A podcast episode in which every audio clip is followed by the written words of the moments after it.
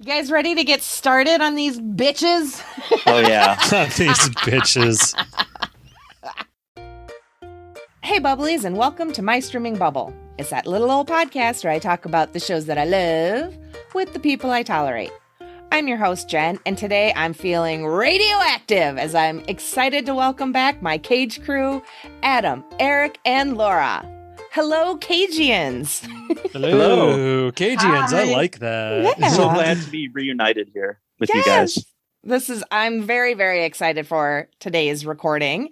And so we'll go ahead and get right into it. Today, we are going to be talking about two of Senior Cage's movies, more recent ones The Unbearable Weight of Massive Talent, starring, of course, Nicolas Cage, Pedro Pascal, and other people, but those are the two that really only matter.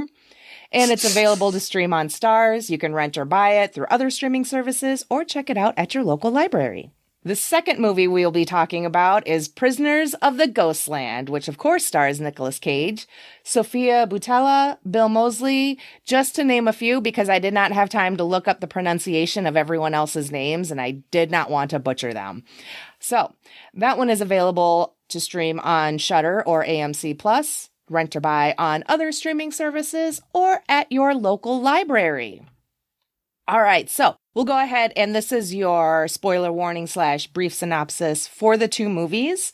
So, for what IMDb says for Unbearable Weight of Massive Talent, in this action packed comedy, Nicolas, Nicolas Cage plays Nick Cage, Nick with a K, N I C K, uh, channeling his iconic characters as he's caught between a superfan, Pedro Pascal, and a CIA agent, Tiffany Haddish. What I says about it is this is an amazingly fun, feel good movie that gave us a new bromance or whatever you want to call that uh, between Pedro and Nick because they are adorable.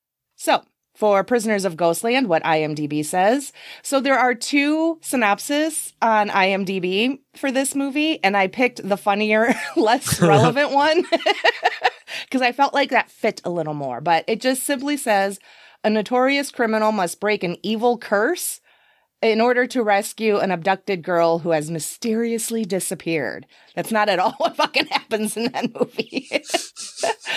Mind Um, you, what does happen in the movie? Uh, what I says about it is um, simply, I'm just going to quote Nicolas Cage as to what he said about this movie. And he said, This might be the wildest movie I've ever made. And I think that says enough. Almost an understatement. Almost an understatement. So we'll go, is is, go ahead, is Laura. wildest is wildest his word for worst because uh. worst Okay, we're going to, should we just start with Prisoners of Ghostland since Laura, I think, is going to explode if we don't? Maybe we should.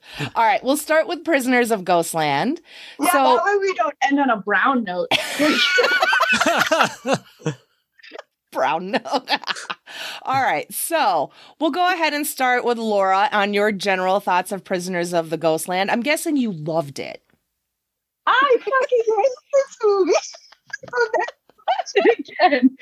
Dude, check this out, okay? I went to the gym halfway through watching it because I just needed a break. Oh, oh shit. man. I went, I went and I worked out for an hour just so I could like, okay, get my mind right so I could finish the damn thing. I love that you did that. Oh, that's hilarious. Oh yeah, yeah. So that's like my one sentence review of this movie. oh wow. You have- right. You have to give us some some background on that though. Why why you Yeah, why do you Why feel didn't that you way? like it? oh my god, like it made no sense. Like you know, and it, and it was really, it was such like a um, it was such a shock to go from like Nick and Pedro's conversation of wanting to make an adult movie with character development and real plot and story to go to that. What the fuck have I done? I've taken the shine off of the other movie because I watched this second. I should have done it the other way around. Laura's just freaking out. It's great. I I can't even put this into like proper word. I'm really trying. I'm really trying, but man, it just it made no fucking sense to me at all. this is gonna be the shortest segment ever. the worst part about it was, as nonsensical as it was, like key plot points as far as like the big reveal of who the demon was, and then the real demon being the governor. I'm like, well, duh. But everything that happened in between that, I'm like, what the fuck? but okay, if I have to say uh, something of appreciation for this movie, I got it for you. The controlled explosion that removed his one testicle in like perfect condition, other than being outside of his skin. Um, that's like got to be the best explosives work ever. Whoever made that suit is a genius. Okay. All right. All right. All right. Adam. Well, that's a re- that's Yeah. a review. That's yeah. that's a review for a movie that exists. All right. And Adam, what That did is you his, think? uh, IMDb summary. All right. Adam, what do you think? Well, it may come to no surprise, but as for as much as Laura hates this movie, I love this movie in equal amount. Probably not surprising to you guys. this is why I love doing Um, this with you. We meet again. Um, but yeah, I think it's great. I saw it, you know, video on demand when it when it first came out. Um, I thought it was really good, and I think when I watched it last night, that was the third time I've watched it, and I think How? because it's great. The the first two times I watched it, I felt like I was distracted by like the the, the really like kind of electric and neon way this was shot, and also just by like a lot of the the goofy and crazy and silly stuff in the movie. But I felt like last night when I watched it, I was actually more paying attention to the plot. And it's actually a really simple plot. Whereas the first two times I watched it, I was kind of like, oh, what's going on here? Just because I was so like, I felt like uh, a squirrel, you know, watching this movie. And like every every two seconds, there was something that was like taking my attention away from like what was really Mhm. going on because there's so much crazy stuff in it on like the side.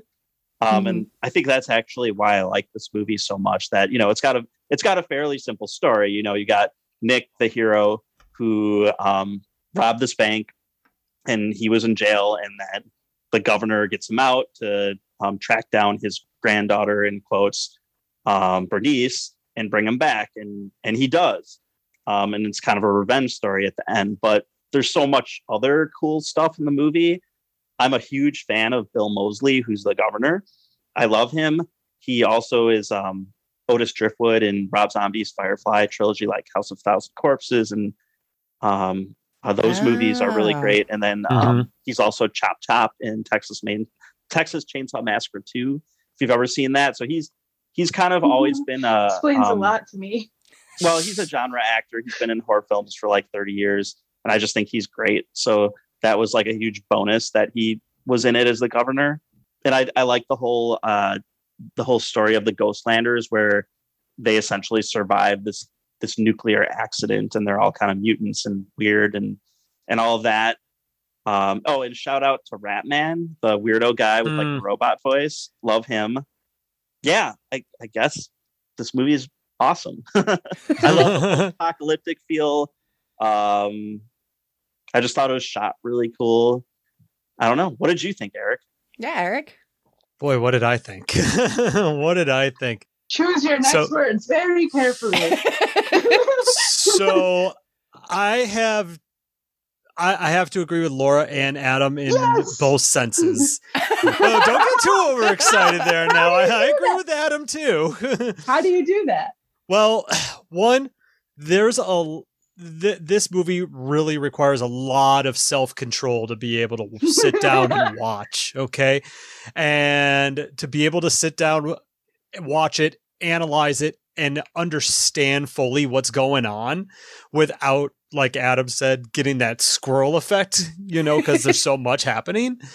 Uh, it takes a lot of patience. Um, so this is my second time watching the movie. Adam, I actually think the first time I watched it was with you. Like, Yeah, I remember Like, in your yeah, basement. yeah, yeah, yeah. That's right. Um, and I think when we first watched it, we were, we it was it was you, me, and Chris. And we are all like, "What the fuck is happening here?" Mhm. um, Thank you. but a couple things I've learned to appreciate about this movie since yesterday is one, you can't doubt or deny how beautiful the cinematography is in this film. It has amazing cinematography. Mhm. Um, and so many different studios came together to put this to make this film. There's something that I really appreciate about small studios all collaborating together to just put together a passion project, no matter how ridiculous it is. And I feel like that's what this was. I have to agree with Laura also about the, you know, whoever designed this leather suit. I mean, they've got to be the most amazing and just pinpoint explosions expert, whatever you call them, probably out there because the fact that that testicle explosion just pinpointed that one particular area, but not the other one is just amazing. Magic. Magic. and somehow didn't kill him with blood loss. Like, Mhm. did it? Did it like almost Yeah. immediately cauterize the? Like, I have so many questions about that one. About the That's one nut. Laura has a lot of questions about Nicolas's busted nut in this movie. Yeah. Oh, very nice. I don't think those questions are going to get answered anytime soon, but Mm-mm. probably not. you know, But uh well, I hope he didn't do his own stunts in this one because he might have lost it for real. probably. But uh yeah, I mean, I overall I don't think this was a bad movie. I don't think this was I also don't think this was a really good movie. Uh for me this is like like Jen puts it sometimes, this is a movie that exists. Um Okay. It does. It- yep. It's not really something I would go out of my way to watch again, but I don't think I would ever tell anyone not to watch it. I would say, you I know what? You should at least experience this movie at least once in your life, you know, just to say you did it and then form your own opinion. I think Nick Cage had a good time filming this. It looked like he really did. Um I mean, you could see the effort was there.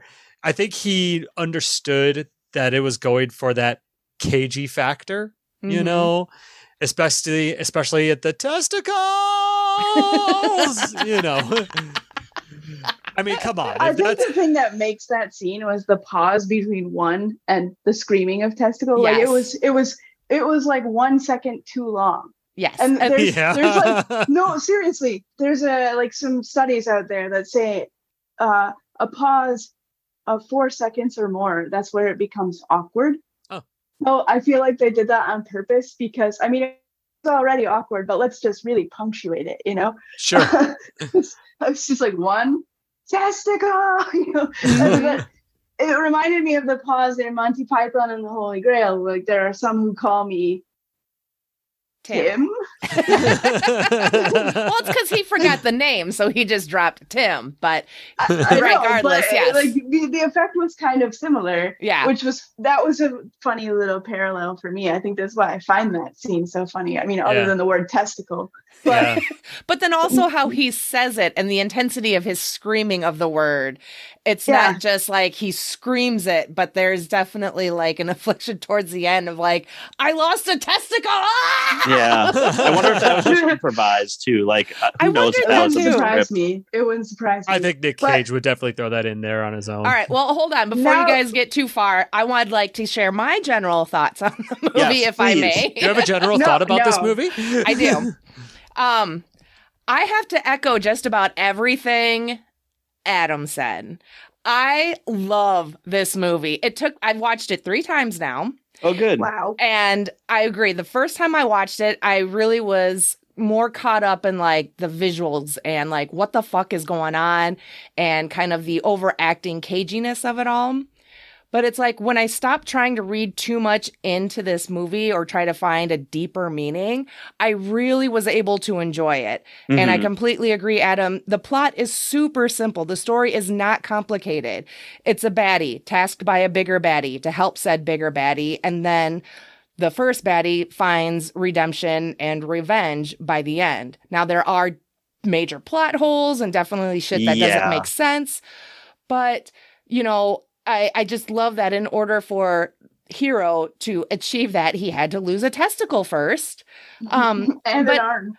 but I felt like I, I felt like this is kind of like like a movie you would expect from Nicolas Cage. It is very cagey. His acting style, his wide-eyed expressions when he's talking about his dreams and then the Mhm. visual storytelling. I agree that I think I love how this movie is filmed. It gives me a lot of like post-apocalyptic wasteland anime feel, like specifically anime. And then I I, was felt reading that way too. Yeah, and then I was reading that that's kind of the director's style. There's a lot of like post-apocalyptic like anime influences in his visual storytelling. So I thought that was really cool the way that all kind of came through. And I just like I said, once I just kind of stopped trying to figure out does this movie have a bigger, deeper meaning? It doesn't. and when you remove all of that, I think this is a lot of fun. It is kind of what you expect out of a cage movie with again with the acting, the screaming, the losing of a testicle and an arm. And I I really enjoyed it. I kind of felt like Hero was a bit on a uh, Suicide Squad mission with the governor being Amanda Waller. So Hmm. that's another way to kind of look at it where I was like, "Yay!" cuz I think we all know how much I love the Suicide gosh. Squad. Are you gonna have to start doing uh, another segment of like how a movie reminds you of the Suicide Squad? Because uh, that's what that feels like. But hmm. okay, now that the three of you have explained the movie more rationally, because I'm still very much emotionally impacted by this. Scarred, impacted, traumatized. Laura, this is your first time watching it.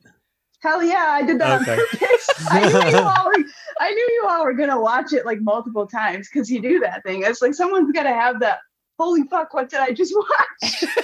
I bet this would is, this is probably a movie that you would have not otherwise watched if it Oh, wasn't for the podcast.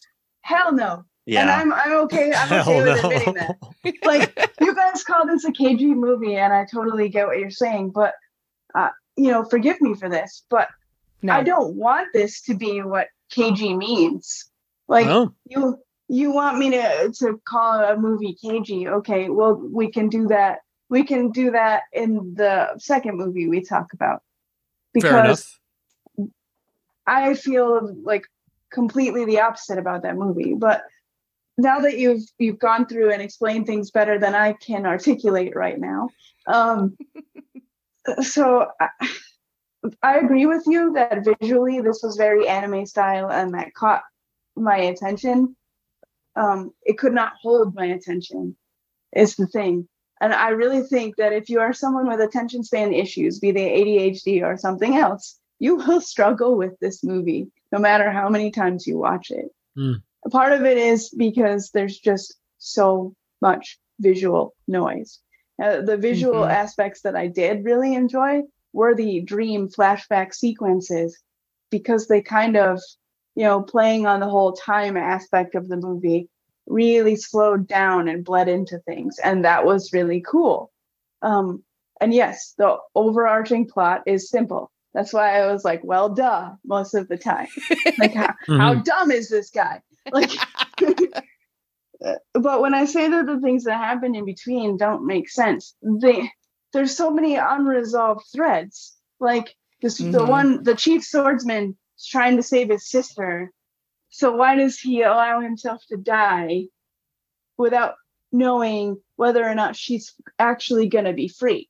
Like, I thi- I think it's because he he at least at that point had enough trust in Hero to take out the governor because I think Yushi uh Yushijiro realized that you know he he does need to break away from the governor like his sister said and was just like you need to leave because he's full of lies he's bullshitting you you're never Mhm. going to be free so that was a Well- way f- so that that was my take on it but again there are still giant plot holes even with that theory yeah, I know, because but I'm like, but why did he have to die? And Eric, to your point, like this movie has a whole bunch of the Ryan Reynolds "but why" meme because like you're like multiple studios came together to make this passion project, and I'm like, okay, but why? It was a lot of little studios. Like at the beginning of the movie, you know, where they like flash the logo of the production company. There's like ten of them.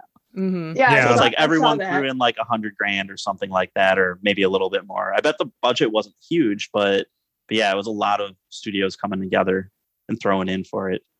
But uh, I think the as far as the plot holes go, my only issue with it was um with Hero and Psycho, his partner. So yes you know they agree. have this bank Oh. robbery at the beginning and um you don't get to see what happens right at the beginning of the movie but then there's that flashback that shows like Psycho just like wasting everyone in the bank. Mhm. And then when the cops come out, Nicolas Cage kind of, or uh, hero tries to stop the massacre, uh, but all the cops like shoot everyone, and Bernice's mom gets shot and killed, and then she gets shot in the leg.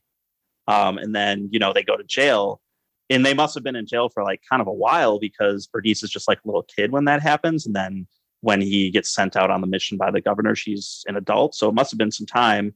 And then when he meets back up with Psycho, he's like not mad that he did all of that stuff. He's kind of just like, "What's up, bro?" You know, like Yeah. I was like, "Wouldn't you Yeah. be pissed? Like this guy like Mhm. threw away a huge chunk of your life. Like, geez." it was Yeah. a pretty happy reunion that they had there in the end. It, It was, was. and it it was was really Yeah. jarring. it was kind of it was very weird yeah i thought that's not how i thought that interaction was gonna play out at all but and, it, and yeah they don't explain like how psycho kind of came to this like zenness awareness maybe he other than realizing that yes the governor is the big problem and needs to be done away with in a way like kind of finding god or clarity some sort of higher meaning in where he ended up but they don't explain any of that Maybe Hmm. it was because Psycho was involved in the nuclear accident Mm, because it was actually his prison bus that collided with the truck of nuclear waste that exploded and destroyed the town. So maybe that had some. I'm assuming that had some effect on him, possibly. yeah yeah i think i think you're right there because he does i think doesn't he say something about being in like the nuclear hell or something like that so Mhm. maybe that did Yeah. Mhm. help change his perspective but they don't give enough so we're kind of forced to assume that that's what it is and i think this movie does kind of puts the the viewer in that position a lot to have to assume this is how this happened and maybe that's kind of the point or maybe they don't care i don't think i care i think I i, don't just either. I, this is just enjoyable you know on the second and third rewatch Yeah. the first time I was confused as fuck, but I still had a bit of I still had a good time. I was just confused, but I I had more uh, you know, I had more fun with each rewatch. Mhm. Yeah, and I guess that's where we differ because I don't think that a second or third rewatch would help me enjoy this movie. And it's not because I care so much about the plot. I mean, it's quite clear that there isn't going to be one from like the first five seconds, but but it's just not my kind of movie. Sure. And it's it's not the anime style or anything. I, I actually do watch some of those and enjoy those. I just really don't like it. That's I feel like you had the same reaction when you saw Jiu Jitsu. No, this is the kicker. Are you ready for this? Oh, I like boy. Jiu Jitsu more. Oh. Oh. really? And you hate that movie. I do. That's funny. wow. Boy, I really wish that I like had a either one way or the other sense on this film. Like I'm literally right in the middle with it. Like I can take it or I can leave it. Like yes, I, this for me this is a movie that exists. I won't go out of my way to to to to watch it, but I would if somebody ever said you guys want to watch Prisoners of the Ghostland, I'd just be like, sure. You know, if you want, if you want to, let's let's turn it on. You know, um, I think for me, it will take maybe a third rewatch though to actually hone in, like you and Adam did on, you know, the, the on the real plot of the story. I mean, the plot's easy to figure out, like you said. Bad guy, bad guy needs a help from another bad guy, save a girl. We kill the main bad guy in the end, and oh, look, it's Psycho. Let's give him a hug. Mhm. You know, Yeah, yeah. There's just so much stylized fluff and like goofy, weird fluff that goes along Yeah. with the movie. That is, it's uh, distracting to the actual Well- plot, mm. even even though the And- plot itself is just like very linear and simple. and that's pretty much what Laura just said. I mean, it's very visually, it's extremely loud. You know, so I think that's a really good way to put it. and it just distracts you from what the actual story is. And you, c- I, this isn't a this isn't a film that you know you're going to watch and you're going to see that everybody took it so seriously. I mean, it's a serious. Well, they took the film seriously, but you know, you know what I mean, right? Yeah, like they still had like a good time They- with it. yeah, like they they they knew they weren't aiming for Oscars here, basically. Yeah. I was since I I checked this this one out from uh, the library, so I watched some of the like behind the scenes kind of making of, Oh. and yeah, and really everyone did seem like they had a good time. Bill Moseley really seemed to enjoy the character and kind of embracing that character. Uh, Sofia as well, and she was saying that her for her fight sequence uh, with the sword, she had learned it just that morning, and Oh, then wow. they filmed it, and so Damn. she she does try and do uh, it, as many of her stunts as she's as she can, and she's like a trained dancer, and she's I think she's pretty well trained in other in some fighting uh, styles. Yeah. So I could absolutely see her having been able to learn that and kind of master that choreography for the fight scene uh, in a day, in Sure. half a day, and then film it because that was a really I really liked the fight sequence with her and then the one with Yoshijiro as he's taken out all the guys, all the other people Mhm. running around and stuff. Mhm. I liked I liked kind of the the violence and the gore of this movie because again it it it didn't take itself too seriously and it was very much that anime feel with Mhm. Too much blood spurting like it felt a little like um Quentin Tarantino-y in that sense with Yeah. the overuse of like the shooting blood and so in that it's like I felt like I couldn't take it too seriously it's still trying to be fun and weird as possible if that makes Mhm. sense so Sure. It definitely accomplished the weird stuff yeah for sure. so, Mm. so we were kind of talking in our group chat the other day. Is this the cagiest film ever? And Adam, I think you said no. Laura, you were thinking yes. if you define caginess as in like his most outlandish, over the top, what the hell is he doing kind of stuff, then yes. Okay. So I guess it's how we define a cagey film and the caginess of a film. hmm So, Adam, what did you think? So, you don't think this is the cagiest film. So, how do you define a cagey film? Well, I, I definitely feel like it's cagey, Mhm. but I felt like he didn't have enough dialogue in this movie for it to be like a highly cagey movie. Like I would consider, um, you know, even Face Off or Wild at Heart to be much more cagey than this film because he's he's got so much more to work with in those films in terms of scene, scenes and dialogue and stuff like that Mhm. where I felt like in this one it was pretty straightforward. And yeah, there were some good there were some good scenes, but there was only like a handful of cagey scenes in this movie where I felt like you know films like that that I just mentioned are cagey all the way through with his performance. Um, Oh, I see. So you're taking it more as like his individual performance, whereas Yes. I'm I'm taking it like the whole aesthetic of the movie. the type like, of movie, I get that. though. His his entire presence in this movie is cagey. He doesn't have to say anything for it to be cagey. I'm not sure that he could pull that off without the dialogue in something like Face Off. Mhm. Mm, sure. Right on. Eric, what do you think? Where does this rank for caginess and your definition of caginess? I have to agree completely with Adam on this. I don't think he had enough dialogue in this movie to really make this considered a cagey film per se, but it is cagey. You know what Mhm. I mean? It's like uh, he, he he's going out he he's going out of his way to just kind of just to be as bizarre as possible in this movie. And this character is uh, that he plays is is extremely bizarre. Um and he has that one really there's a there's a moment in the film where he's just really super creepy and the governor totally warned him about this but like the moment where he's taking like all the uh uh mannequin like prosthetics off of Bernice you know Mhm. and he keeps saying take it off take it off you know and all Mhm. that it's like oh dude you're getting real creepy vibes here then next thing you know ball explodes Well, that Um, was that was actually not the take it off stuff, which I thought you know should have like set off the sensor uh for his remaining testicle at that point mhm. because because like the way he was doing it, you're right, was super creepy. But he lost the testicle because he was pouring water into. oh his yeah you're mouth. Yeah, right yeah. you're right And you're it right He you're was like right started trying to help her flowing at that out. point. yeah Yeah, and then Okay. he got a little, pervy. He got a little carried away. yeah yeah But um, you know, I wouldn't call this the cagiest movie as far as cagey films go. For me, when I think of cagey movie, I, I actually do think Wild at Heart. I think Vampire's Kiss. Yeah, You know? yeah, yeah, for sure. To me, those are the, the those are true cagey movies. And then, you know, mm-hmm. if we're looking at, you know, there's also, I think, a sub K a sub cagey category where we look at action cage. You know, mm-hmm. Oh my Yeah. gosh. well, you know. Oh, like The can't Rock handle stuff. all these I feel like- of caginess. I feel like there are different there there but there are different subgroups of cagey films in my opinion, you know? You got those real f- like true comedic cagey films. You got the action ones, you got the what All the right. fuck ones. Let me throw this out at you. Let's do like a, a checklist. You cool with this, Jen? sure. Okay, okay. So was this was he weird in this movie?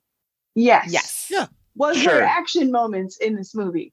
Yeah. Yes. Was he a perv in this movie? yeah. Yeah. he was. Was he overly dramatic in this movie? Just the way I'd expect him to be. Yes.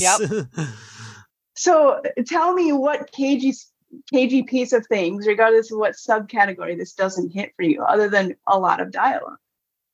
Boys. I'm gonna plead the fifth on this one. I- you know I don't know I- how to answer that. I agree with you, Laura. It's got all of those elements, but I feel like it doesn't have a lot of any of those elements in it.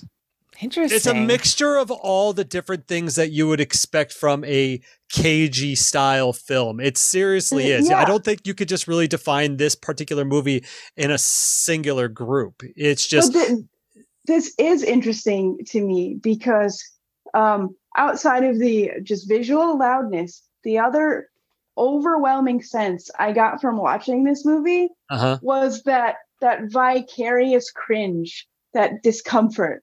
And I'm Sure. I'm serious. I felt it so strongly. That's why I went to the gym. I'm like, I gotta get out of here.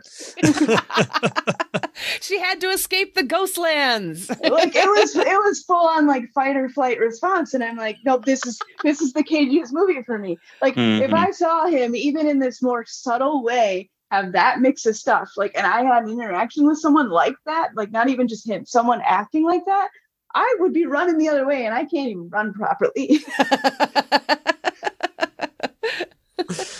oh, I love this. I love this Oh, man. conversation and the discussion and the definitions of caginess. I think for me, uh, my definition lies somewhere in between Laura's and, you know, Adam and Eric's and kind of how you define the caginess. And I love that you guys are referencing Wild as Heart, Wild at Heart as like his cagiest role or what you think is ca- that you think it's that's his cagiest role because there was a lot of inspiration um, from of Wild of Heart in this, and I think within Nicolas's portrayal of Hero, the Mhm. director Sion. I, I again, I apologize, I didn't practice the the pronunciation, but the director. Wild at Heart is like his favorite movie, like his favorite Nicolas Oh, I Cage know movie. oh really? So I love that you guys picked up on that. And I think, because then I think Nick said too in like the behind the scenes stuff that he was kind of, in a way, kind of pulling from that role a bit in that wildness, in that caginess. Mhm. So I love, I think that's so interesting that you guys are divided on, you know, the level of caginess and what defines caginess. Uh, for me, I think this is a cagey movie. I think he is cagey. I think, I don't think Cage needs dialogue to be cagey because we see that in Willy's Wonderland. He Mhm. is perfectly cagey and does not have one line of dialogue Hmm. and the way the man has mastered his own way of being him. That's a good point. Yeah, that's So- true. I didn't even think about Willy's Wonderland. Oh my god, I love that movie so much. I need to watch. I need to rewatch that one too. Um, And that's a really well done film too. Like the, the way that movie's put together. Yeah, you're right. He doesn't have a single role, but it's like it's total cage. You know. mhm. Hmm, good So- point. Yeah, and I feel like he took what he did in Wild of Heart and took what he did in uh, Willy's Wonderland and like refined the two to be this level of cagey in this movie without having to do as much. Do you know what I mean? Absolutely, I can And that's one why hundred I percent see think that. like this is like him crafting his caginess into something more refined, you know? And I didn't even know you could do that. So therefore, applause to him. And also, I, I stand by what I said. This is his cagiest movie.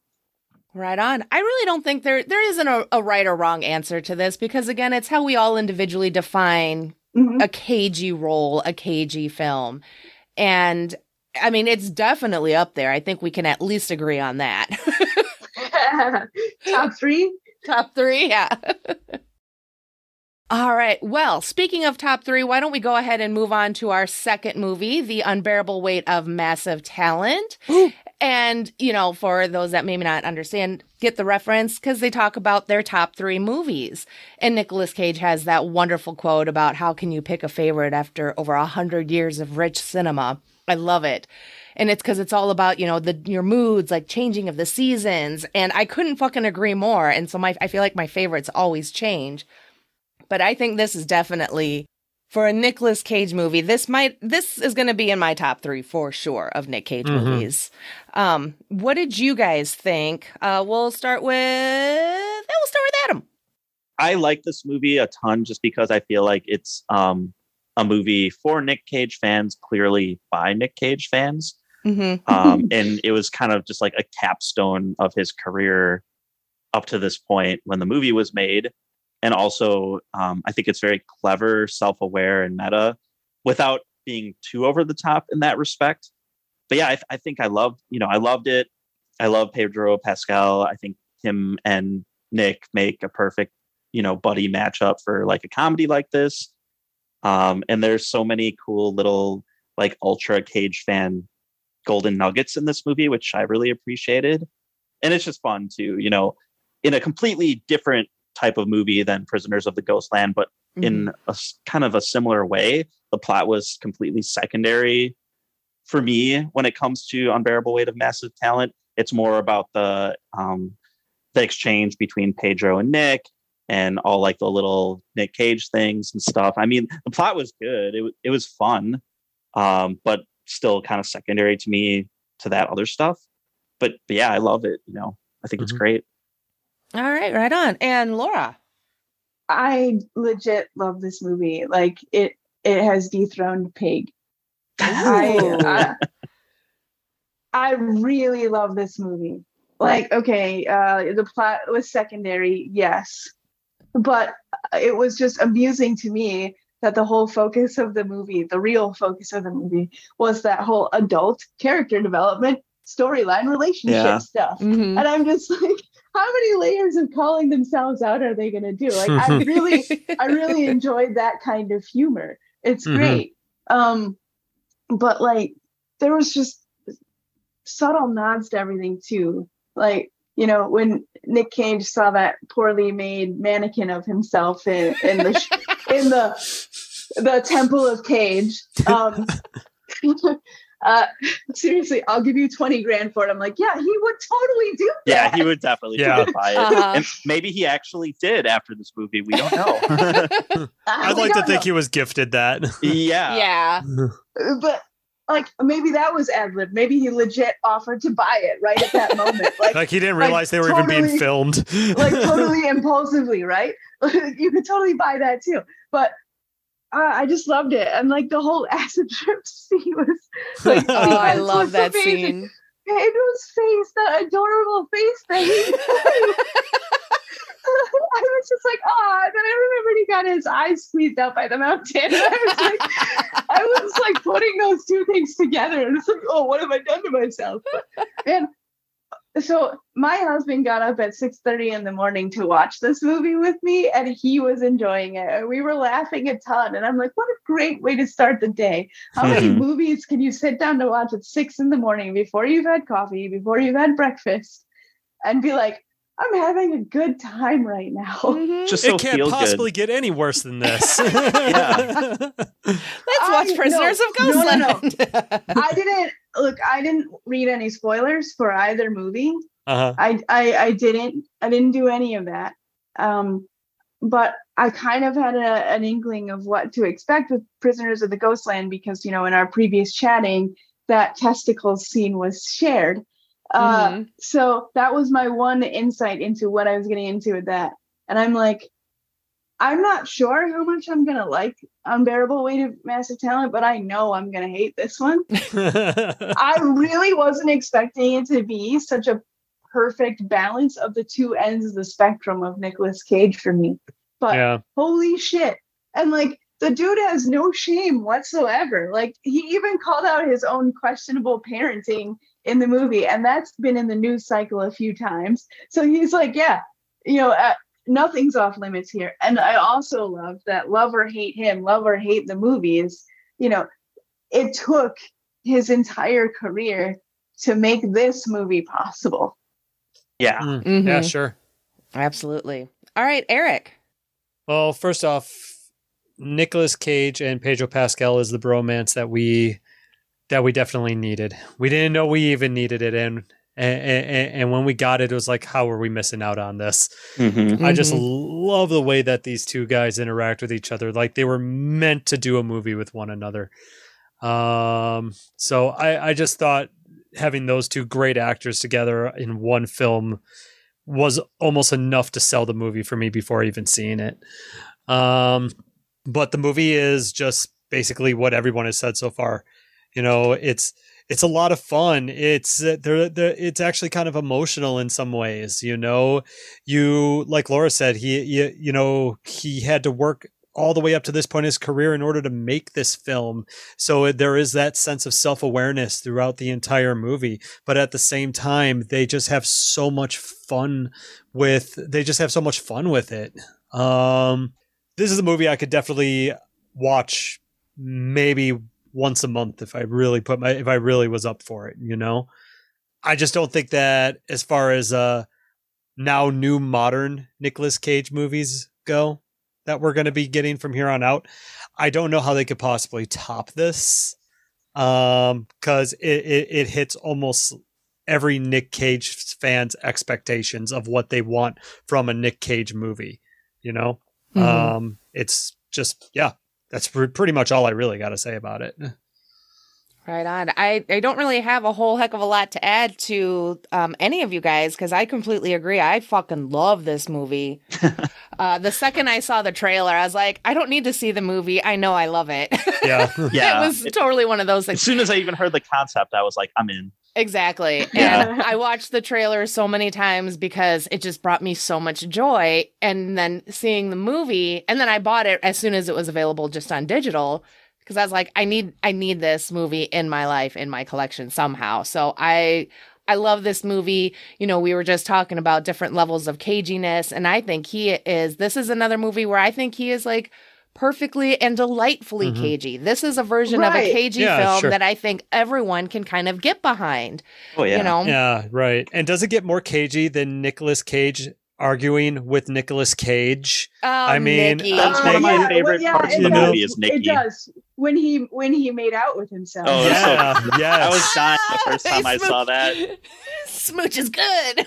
Yeah. you, you tell him that. You tell him. I'm just like, no, please, please don't. but seriously, this is the kind of thing that this is how I want. This is what I want cagey to mean. Like what he did in this movie. Good, bad, creepy, whatever. Otherwise, this is what I want cagey to mean. Even that moment in the movie where I was like, "Oh, too much, too much." I'm like, I love this movie. I I can't, I can't not love this movie. And like, oh man, uh, even the moment in the jeep when they traded shoes, I was like, oh, that's so adorable. yeah, I love like it. that too. When they traded shoes at the end, yeah. that was really good. I don't know. I felt like there was there there was just so much about the about Nick Cage playing Nick Cage, you know, that just worked out so well. And I don't know if you could get a lot of actors to really pull it off the way that he did, you know, to pull off fictionalized versions of themselves based on real versions of themselves, you know, because like Jen said, this is supposed to be a technical fictionalized version of Nick Cage, N I C K. But at the same time, this Nick Cage had the same experiences in his life as he really had in his life, doing the same movies, Con Air, Right. Face Off, stuff like that. So it's really cool that the way that they just put that together and how Nicolas Cage was just able to roll with it so easily. I, don't- I don't know. I mean, I think it takes a, a, a well, a massive talent to be able to do that. and, and a rich career. Like I don't know if there's another actor. Well, I mean, there's sure there's there's probably one I can think of, but um, t- to be the lead in this role, you kind of had to had a career that could be mined for Yeah. all of the things in the movies, and and I don't know many actors have that. I think uh, Bruce Willis could do it. Yeah, maybe Bruce Willis, maybe Bill Murray, maybe Sure. possibly. Yeah, Yeah, maybe, but Yeah, with, with. Bill Murray and his recent uh, the I don't know headlines pertaining to. to. him, yeah, I don't know if people want, are going to want that. Yeah. I gotta give it to Nick Cage. As outlandish as some of the headlines have been throughout his career, good and bad, true or false, uh, they haven't been that bad. So Very true. Very true. Yeah, I just want to talk about kind of like the meta ness of this movie real quick because that's Mhm. one of the things that I absolutely fucking love about it. So, Nicolas Cage plays Nick Cage, but then he also plays like another version of Nick Cage in like the fin in Javi's finished movie. So, we Mhm. get all these different versions. We see we get some foreshadowing kind of during like the LSD scenes where there's the chase scene um and then Javi sacrifices himself or offers to stay behind so Nick can get away. And even though in the LSD scene it's absolutely ridiculous, and he's like, You're much heavier than you look. And he's like, I have a big head. I felt that. Oh, it- that was very clever in the LSD scene too, when they were talking about the movie that they wanted to make, yes. and uh, they were like, "In our movie, we should have a big drug scene." And then like they were talking about um talkie comedies, and Nick was like, "I hate talkie comedies," you Mhm. know.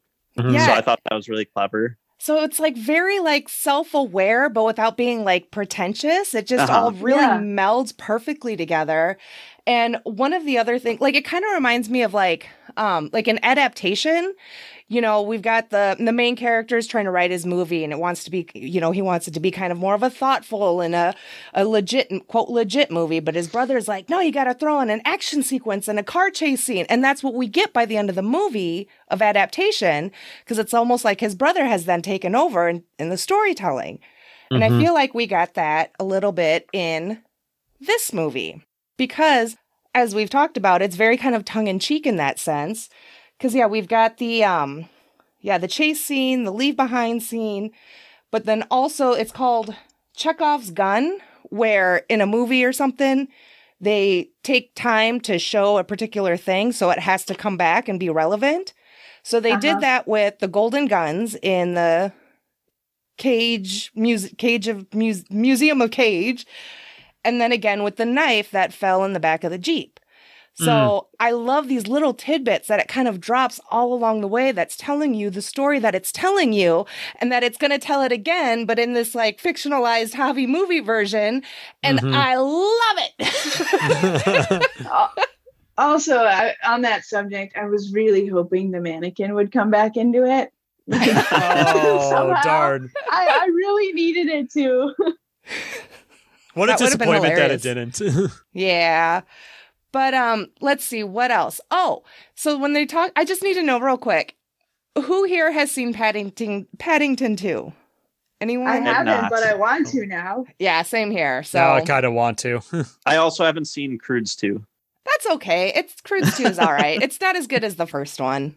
Okay, Yeah, the, the CIA Adam, have you seen was- Croods one? I haven't, but that was Tiffany Haddish's favorite like Nick Cage movie, Croods Two, in the Mhm. movie, and I was Yeah. like, I didn't even know he was in that.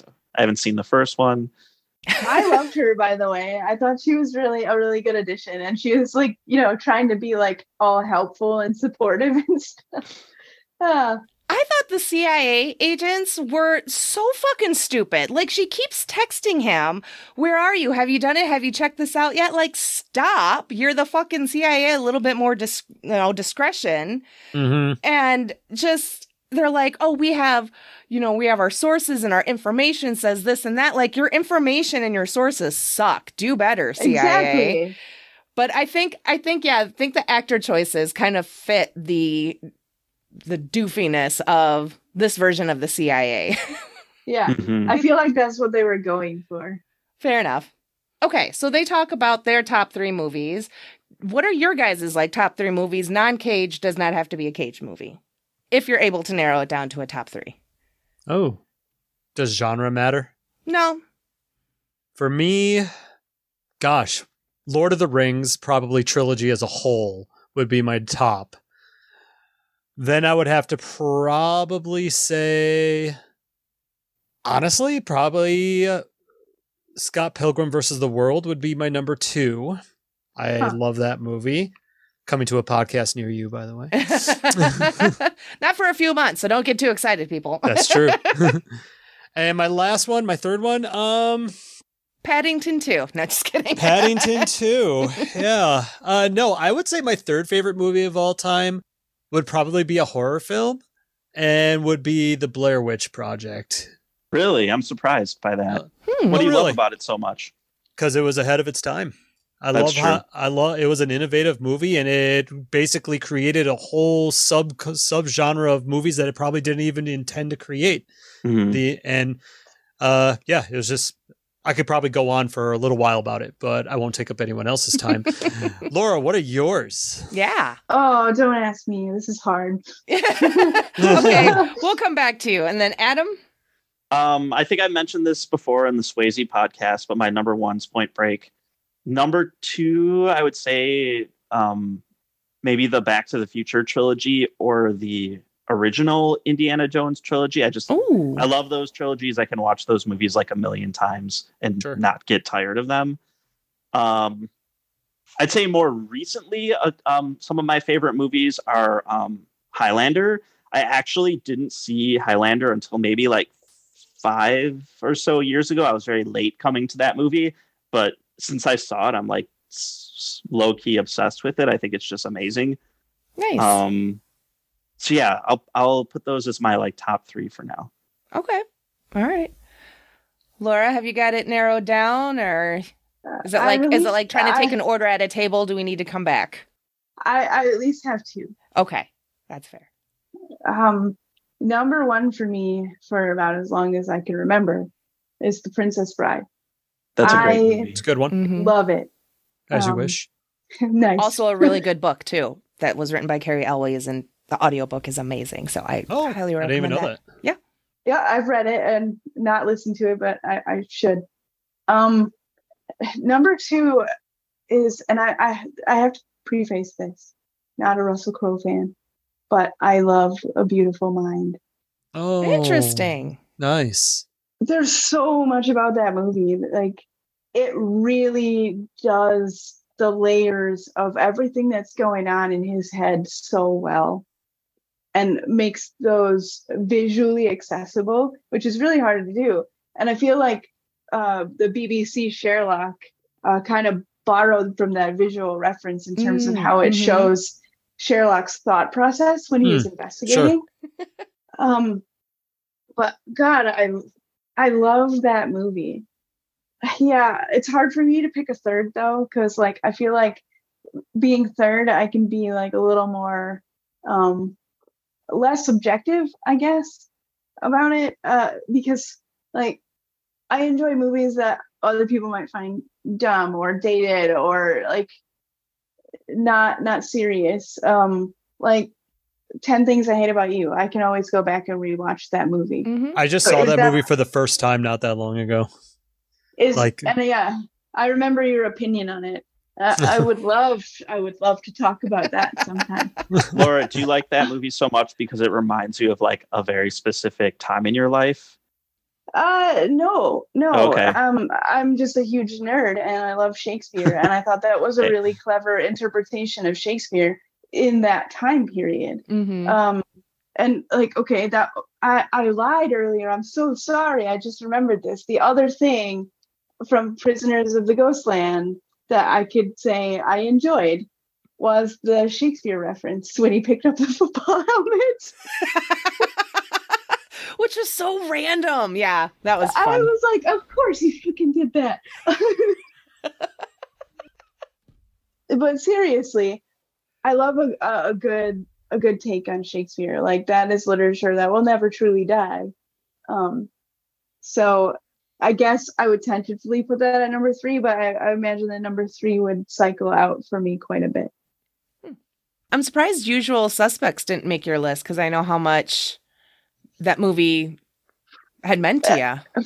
it would but the whole stuff with kevin spacey Yeah. makes it kind of difficult for me to go back and enjoy those movies the same way because honestly that and uh baby driver um could make the list if it weren't for that being muddied right now because Mhm. like you mentioned the Blair Witch Project being ahead of its time and being innovative and inspiring movies that wouldn't have happened otherwise potentially. A Baby Driver did that. Like that was the that was them making the entire movie around the soundtrack. The Yeah, was soundtrack so was, the star. Mhm.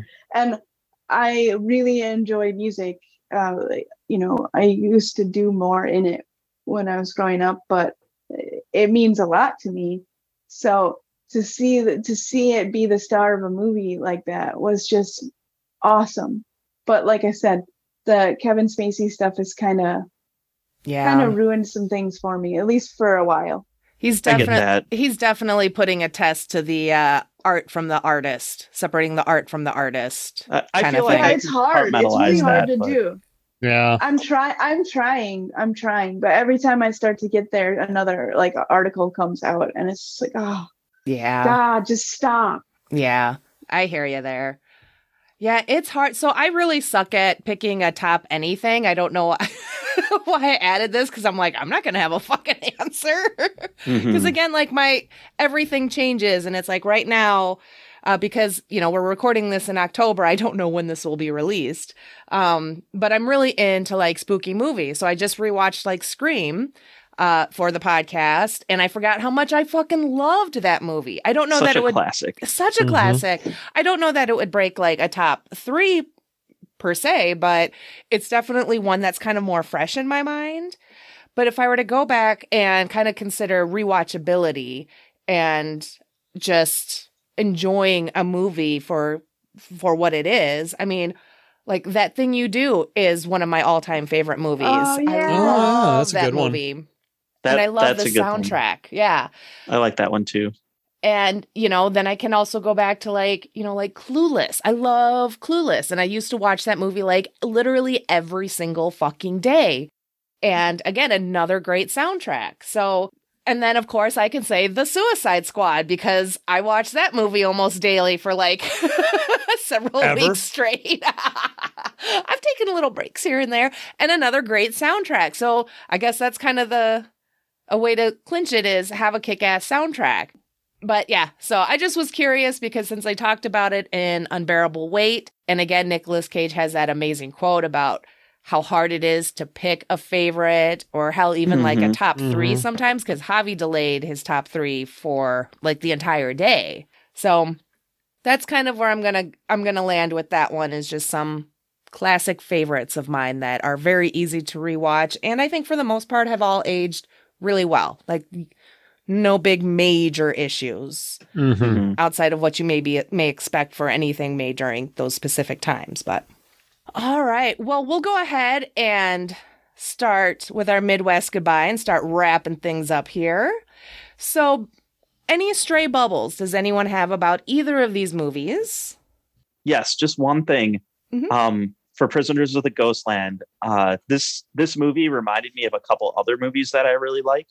So I just want to say, if you liked Prisoners of the Ghostland, check out um, Turbo Kid. And I know Eric, you're Oh, on board yeah. with that Love probably. it. I think I've seen Um, that one. I've, I've I've mentioned that movie to you a few times too. I'm pretty sure. Yeah. Yeah, I recommend that as well. Um, and then the second movie I'd recommend if you like Prisoners of the Ghostland is Six String Samurai. It's this movie from the late 90s, uh, also set in a post apocalyptic world about a rock and roll samurai.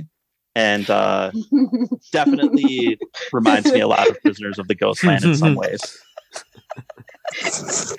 Are you okay, Laura? She We loves know this Laura's not going to watch this one. Oh no, no, no! She might now. Look at look at that. How could you not? it's Wait. gotta be better. It's gotta be better than what I watched this morning. All right, Eric, do you have any stray bubbles? I just want to mention a scene from Unbearable Weight of Massive Talent that Please. we didn't touch up on, and it's the scene where um, Nick has just been um, is now for the first time going undercover with the uh, uh, with the CIA or whoever it is, um, Mhm. and he accidentally u- uh, touches his forehead with the chemical agent that he was supposed to use to knock out. that entire scene was just beautifully done. Nick Cage put so much of himself, I feel like, into just like this guy who just accidentally drugged just drugged himself and just like Mm-hmm.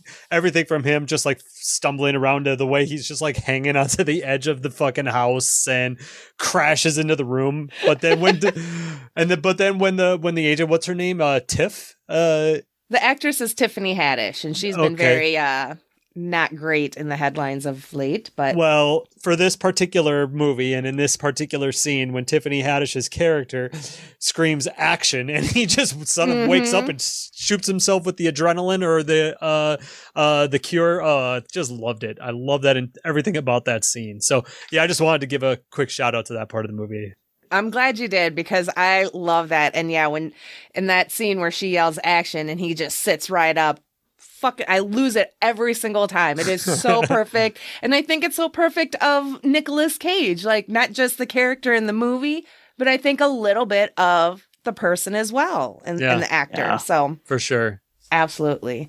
Oh, and one more thing, and the whole Humphrey Bogart could be a porn star name. I just had, to, I laughed my ass that off when good. that came up. That was a good little That scene. was good. yep. Yeah. Laura?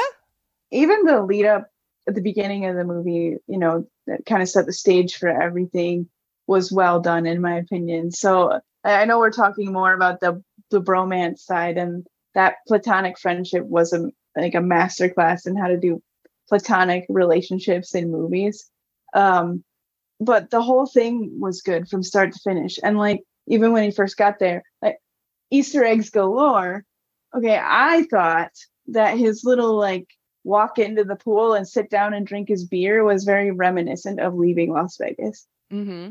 Oh, Mhm. sure, yeah. I didn't even I, think I about thought that. that. was a I thought that was a really subtle nod to that. And you know, it kind of set the tone for the rest of this. I'm like, okay, I see what they're doing. Mm-hmm. Yeah. That's a good catch, Laura. Yeah, I didn't even think that. That's great. So, uh, just kind of two things real quick. One of my favorite lines in Unbearable Weight is, and it was in the trailer too, but during uh, Nick and his agent, played by Neil Patrick Harris, their little exchange about like, you know, Nick being back, but not that he went anywhere. Because I'm just like, Ah, fucking yeah. a right. If you are a Mhm. true Nicolas Cage fan, he never went anywhere, and I loved that. The other thing I just wanted to mention was the actress that played uh, Nicolas's wife in this movie.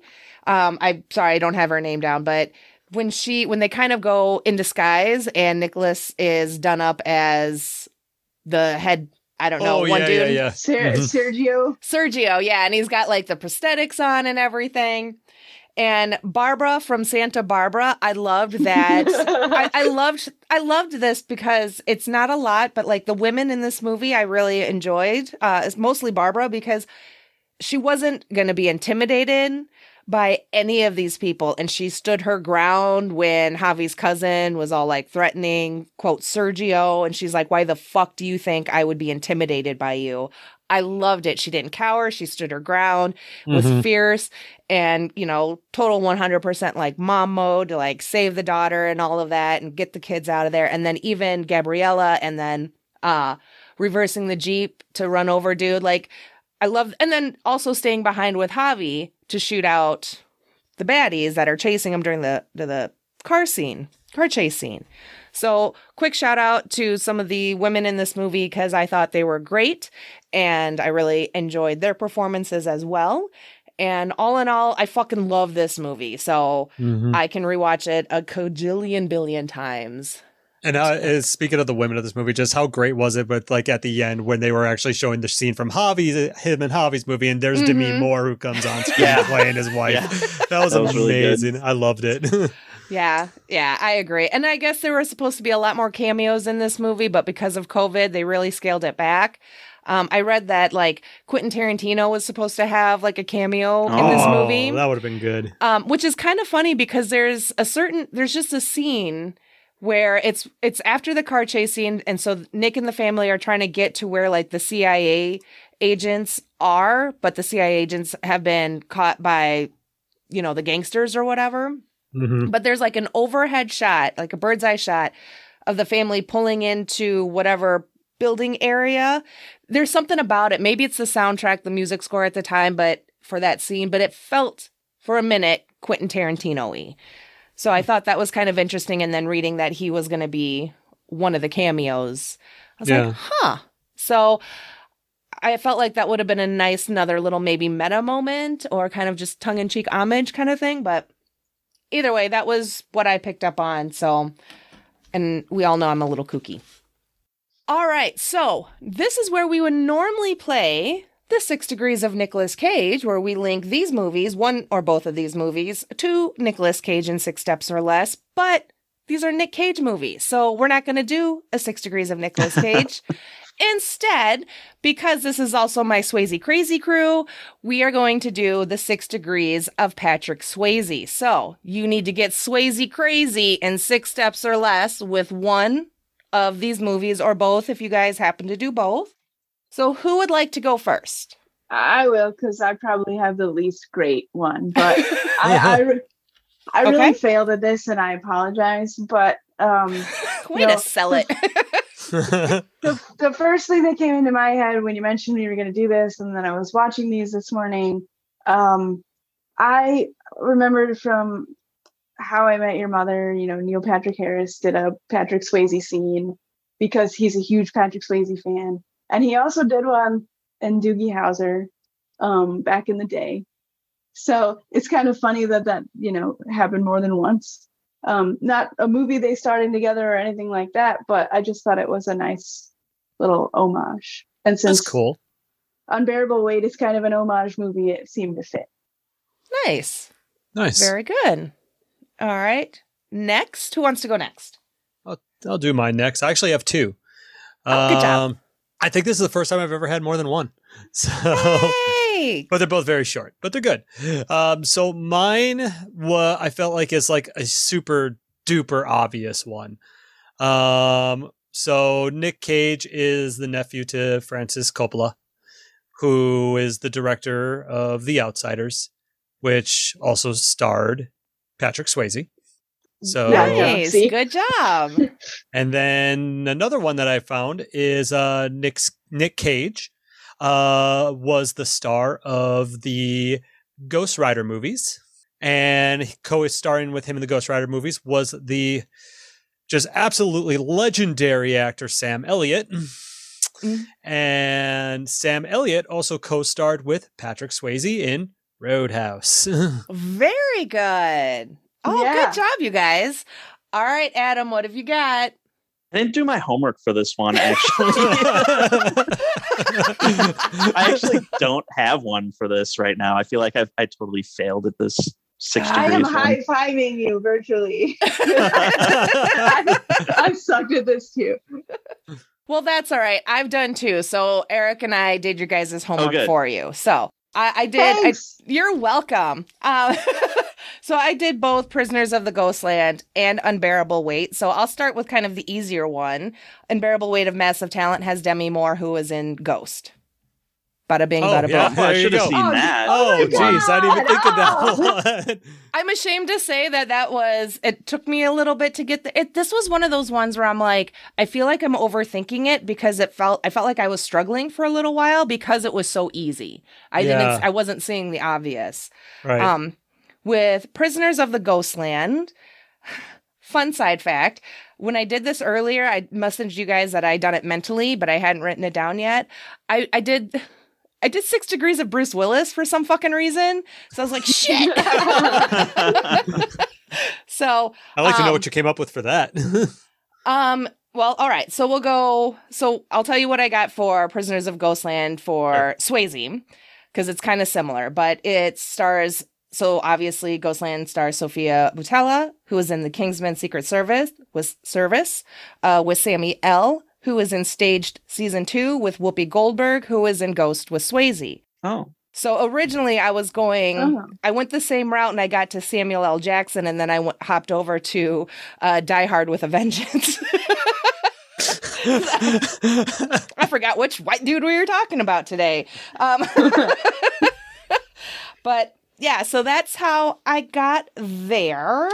Um, yeah.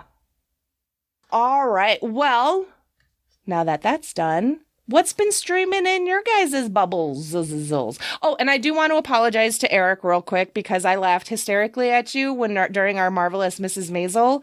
Um, Oh yeah, I'm- I listened to it the other day, and I was I just am- like, "That's right." I am so sorry. That was so mean and so rude. Like I don't know what the fuck happened. Like it was not the answer I was expecting.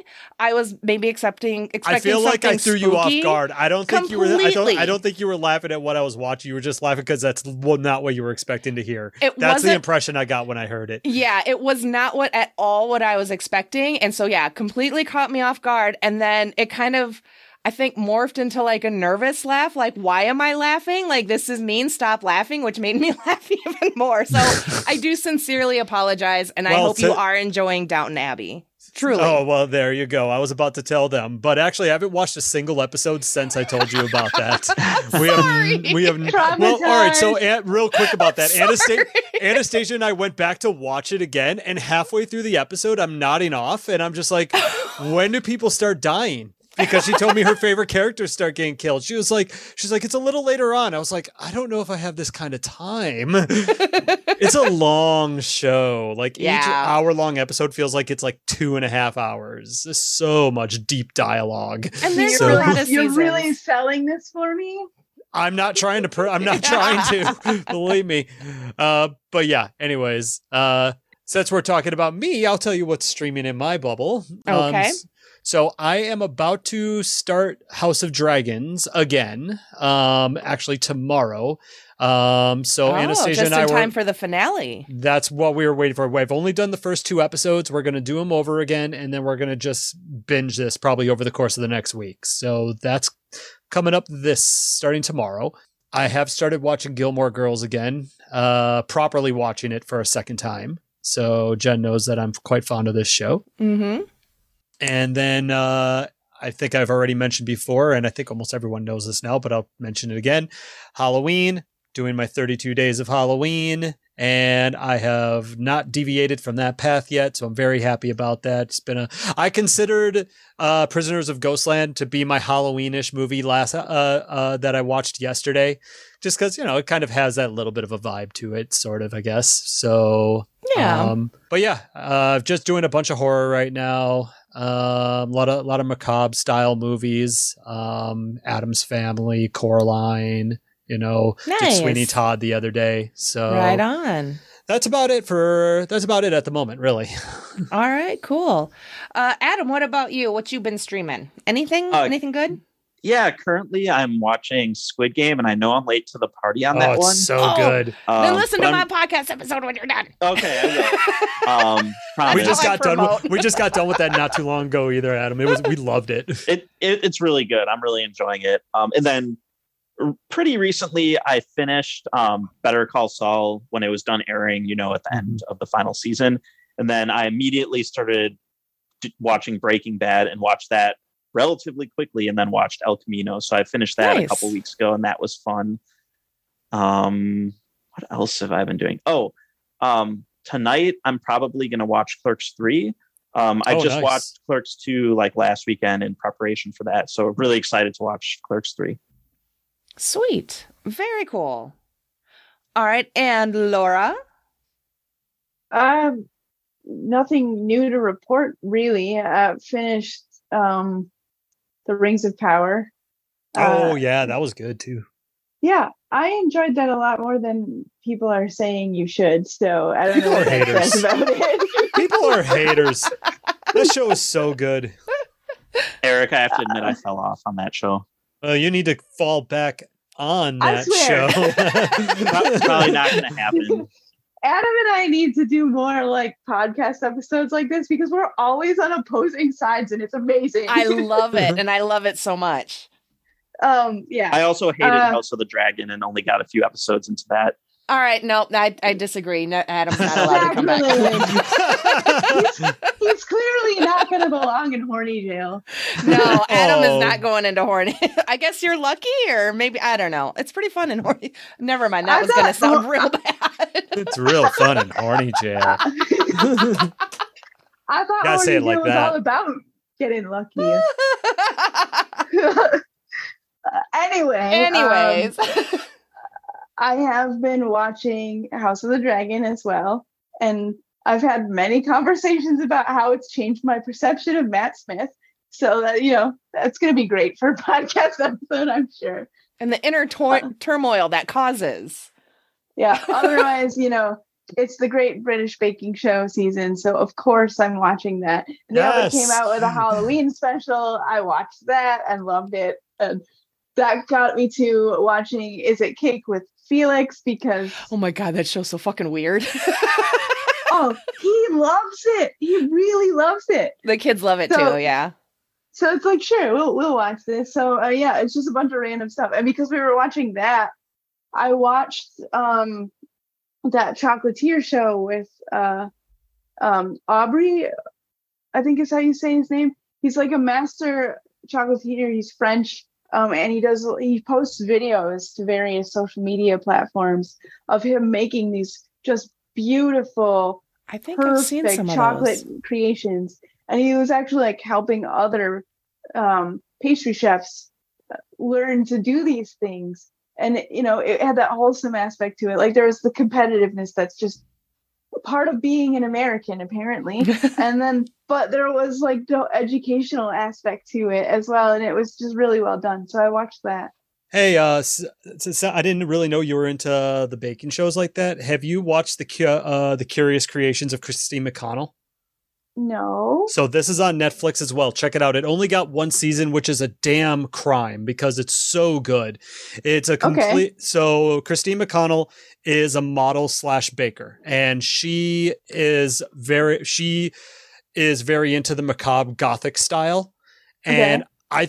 don't think enough people who were watching the show were really into that to be able to give it a second season. But basically, she has like these creepy ass puppets that like she talks to on the side, kind of like Pee Wee's Playhouse while teaching people No. how to bake like these really creepy like like haunted house like haunted house like uh uh uh rice crispy treat houses or like spooky pancakes spooky ghost pancakes but they like she does it with a twist and like they're really creepy looking she does all these amazing creations with food while at the same time creating like this weird haunted puppet environment uh, Okay, as- that she's hosting it in so I will drop a fun fact here. Um, prior to I to the the point where I really truly admitted the limitations of my disability to myself, I wanted to be a pastry chef. Like I am actually really good at baking, but I couldn't do that commercially for a nine to five or whatever hours they work. You know. Oh yeah, that's a So- lot of time on the feet. so the the baking shows are are you know just kind of me still enjoying that aspect of myself sure um Yeah, vicariously kind of. right right Could you imagine me trying to make this elaborate chocolate sculpture and not breaking it Yes. And I, and I oh I'm Oh my God, enjoying I what I'm an seeing. i have an idea for a show Oh God. Will Laura break it? Oh how shit. elaborate can i get before my cp becomes too much find out on the next episode of a crippled cakes Crippled cakes. Crippled cakes, I love it. oh my god. I think Laura's Laura, gonna you fall don't- out of her chair. I don't Laura, think you're she's seriously breathing. sitting on a million dollar idea right there. You need to pitch that to to Netflix. Hell yeah. Oh my god. I would love to see something like that. oh, That'd be so great. fucking cool. especially with some of the big creations that they make like they're huge you have to get up on Or- stools or like ladders to make them and i'm just like yeah that's a great idea let's Or- do that or like on some of like the big fancy baking shows like the holiday ones and stuff and they have to like carry their creation from like the baking table to the display table and it's only Yeah. like two feet but these things are huge They're and like awkward eight feet tall, hanging on a Now- i plate. never make Yeah. it oh you gotta do slow motion like this. like i'm about to walk the green mile you guys Oh jeez. Oh my god, I love it and I want to watch it so fucking bad. So until that's available to stream in my bubble, we have also been staying current on House of the Dragon and I'm really fucking enjoying it. I love that it's like Game of Thrones but not but still very Game of Thronesy.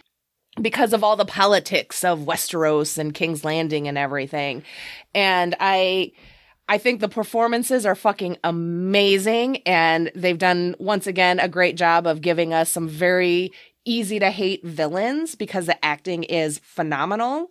Um and then there's the the complications of Matt Smith being kind of sexy as Daemon and all the conflict that happens within there because I have never once thought that man to be sexy. Like I've enjoyed him. I thought he's like like Laura and I have said like adorable as the doctor. Um but never once was I like, oh yeah, the doctor bow ties are cool. Mhm. But now I'm just kind of like, hey, Daemon. terrible. I'm sorry that was loud, really loud, but and so I've been not really struggling with that. I've accepted it for what it is. So don't villain kink, kink shame me or Laura. No way, never. Uh-uh. So Laura and I are actually planning on doing a uh like a sexy villains episode.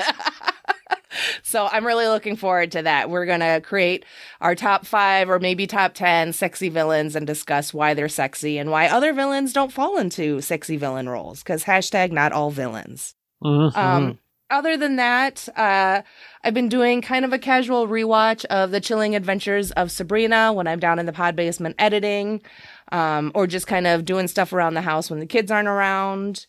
Oh, and then kind of similar to Eric, I'm not doing like a full, you know, X number of days of spooky movies, but I've been trying to catch up catch up on scary movies that I haven't seen in the last few years. So the one I watched last night was uh, Jordan Peele's Us, and I loved it. Fuck, I loved it. Mm. Oh, eh. Ooh. Mm. I hate Jordan Peele and I hate all his movies. Oh my god. Like like Oh. almost in a hostile way. I hate him. what? I, I, picked, I picked up on that. Is that in like how I feel when you about? said it. Do, do you have the same feeling about Jordan Peele as I have about Claire Danes? Like, like how I feel like she ruins everything she's in. Maybe. I feel Oh. that I way about Colin Farrell as well, except for the Batman. The Batman is a different story. I- But All right, I take that back. I think he's good. Like Key and Peele, um, that was good. But I don't like any of his horror movies. I just, ugh, they're just all so yucky. Oh my god. Yeah. That's so I haven't- I interesting haven't because seen Nope yet, though. And I, I- I I'll haven't watch seen Nope Nope yet. just to see what the hype is about. But That's funny because earlier you mentioned Rob Zombie and his movies, and I think they need to stop letting that man make fucking movies because I think his movies are trash. they need to let they need to stop Rob Zombie from making Halloween movies. I agree there. oh, but his, his, are, Halloweens were great. Yeah, they're only they're not the best. But I saw House of a Thousand Corpses and Devil's Rejects, and I was done after that. I was like, Oh. Those no, are oh, like his thank two you. best movies. I don't agree, But but, I get that's it. okay. I get it how he could be polarizing for sure. But yeah, Interesting. Because yeah. I agree with Jen on the whole Rob Zombie front. Like, mm, he seems like you know, and from what I've read, he seems He like seems a like a perfectly cool nice dude. guy. But I just I can't I can't with his movies. But that's just Oh, me, and but- I know plenty of other people love it. But I and I haven't heard necessarily the best things about his version of the monsters. So that's I also kind of an another idea. thing. I loved it. I loved it. I have it. an idea. God, I liked it too. If we all have a, an, an actor I'm or not feeling good. actress, yeah, no kidding. If we all have an actor or actress or whatever that we just cannot stand, regardless of what they do, we Yeah. got to do a show on that. Oh man, Ooh, I would love think to do a Rob. Zombie show. I I don't want to. no, you got to see the world, the, the haunted world of El Super Beasto. It's an animated That's movie that he good did. Oh, it's so good. I went to a midnight showing of that. Okay, and it was okay, okay. Amazing. Laura, what have you done?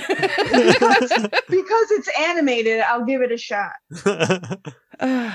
Anyways, What this have will, I done? this will be to be continued in the cage chat. We'll figure something out because you know what? I do kind of like this idea of like we bring one of our least favorites or most hated actor or director or something and get together and talk shit about them.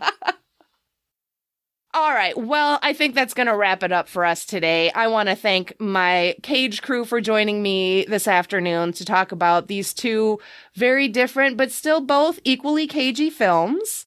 Thank you, Laura, Eric, and Adam for, you know, accepting the invite and being here today. I appreciate that. Oh, Yeah. Of course, of Mhm. course.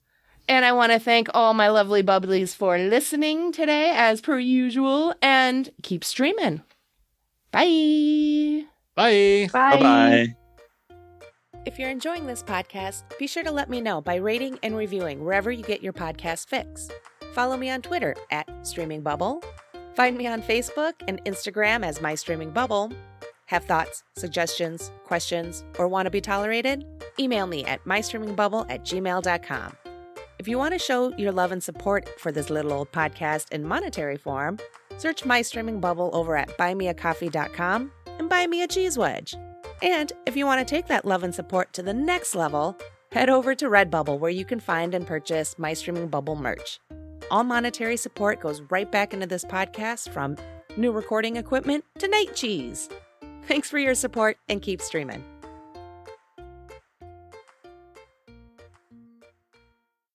Testicles!